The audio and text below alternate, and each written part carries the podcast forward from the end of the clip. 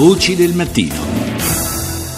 E diamo il benvenuto in diretta a Steve Della Casa, giornalista e critico cinematografico, autore e conduttore di Hollywood Party, fortunata, eh, il fortunato programma di Radio 3, Radio 3 Rai, e proprio per parlare dei premi Oscar 2016, intanto buongiorno e grazie per essere con noi. Buongiorno a tutti. Allora, eh, della casa, l'America aveva già abbracciato Ennio Morricone regalandogli una stella, il numero 2574 della Hollywood Walk of Fame. Eh, peraltro, appunto, il maestro aveva già ricevuto nel 2007 un Oscar onorario, ma l'Oscar che ha ricevuto eh, poche ore fa, insomma, per la colonna sonora dell'ultimo film di Tarantino, di Eightful Eight, ha sicuramente un sapore diverso. È un riconoscimento credo al, al, al, quale Ennio Morricone aspirava da parecchio tempo e che gli arriva eh, diciamo dopo alcuni segnali che erano stati abbastanza evidenti, la, la, la sua collocazione nella Walk of Fame e poi anche se vogliamo, le polemiche che ci sono state per l'esplosione del film di Tarantino, It's Too Late, dalla rosa dei eh, film che, che potevano vincere, insomma, eh, e quindi eh, questo riconoscimento, la stessa l'abbraccio che Tarantino gli ha, gli ha, fatto proprio al momento del, del, di, questo, eh, di, questa presenza sua nella Walk of Fame credo che sia stato abbastanza decisivo per dire ok, mm. il film non vince l'Oscar però il suo musicista sì.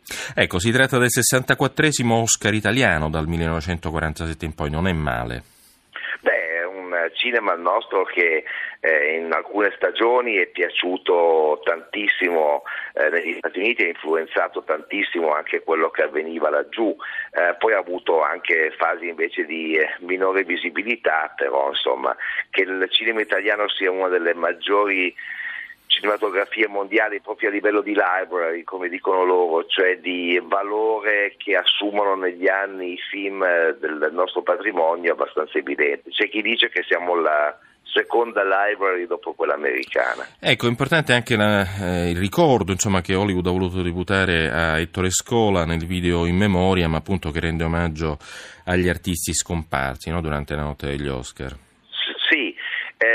L'anno scorso c'erano state un po' di polemiche perché Francesco Rosi, che era mancato poco tempo prima della, della cerimonia, non era stato ricordato.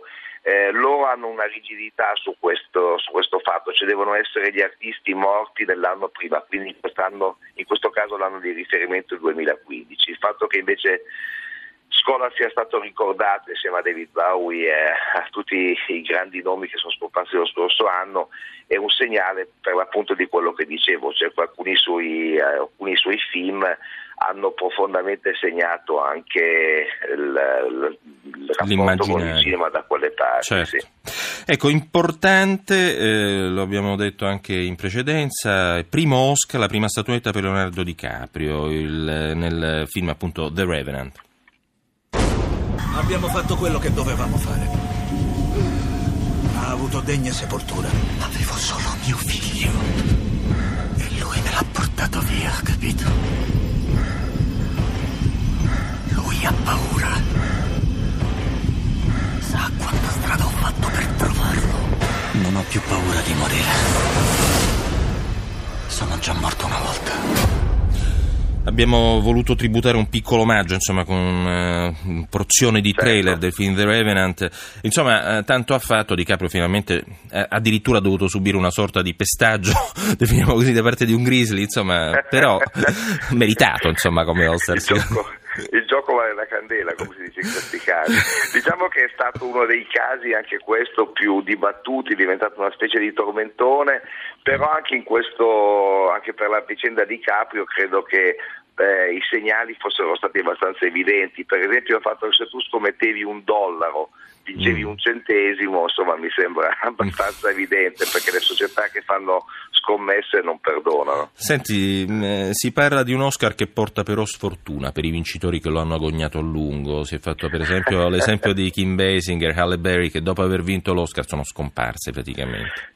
Eh, credo, non credo che sia l'Oscar da questo punto di vista a causare la, la, diciamo, la loro scomparsa, bensì eh, il fatto che forse questo Oscar è arrivato a fine carriera. Nel caso di DiCaprio non mi sembra una persona che diciamo è a fine Che carriera. Ecco. non vuole mollare, ancora- questo è sicuro. Ancora parecchie armi e parecchi orsi da affrontare. Dopo l'abnegazione che ha dimostrato in The Revenant non c'è nulla da dire. E, e il miglior film invece è il caso Spotlight, anche qua proponiamo un piccolo trailer.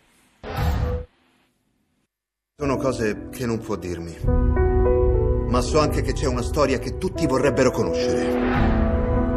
Pensa che il suo giornale abbia la forza per affrontarla? Io sì. Lei ce l'ha? Un parroco di Boston è stato accusato di molestie in sei parrocchie diverse. La Chiesa lo sa, ma non ha fatto nulla. Noi non abbiamo mai destinato al caso serie risorse investigative.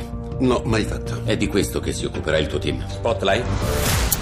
Allora, Spotlight, il caso Spotlight è un, diciamo, un film di, di forte eh, impronta giornalistica, per così dire, peraltro un tema sempre caldo purtroppo, quello del- degli abusi su minori all'interno della Chiesa Cattolica. Ha vinto il premio come miglior film, eh, meritato, non meritato? Beh, un film eh, sì, fa parte di quella tradizione di cinema di impegno civile che è stata comunque una componente importante da sempre nel cinema hollywoodiano. Pensiamo a tutti gli uomini del presidente, insomma, voglio Sì, dire, esatto, del genere. sì.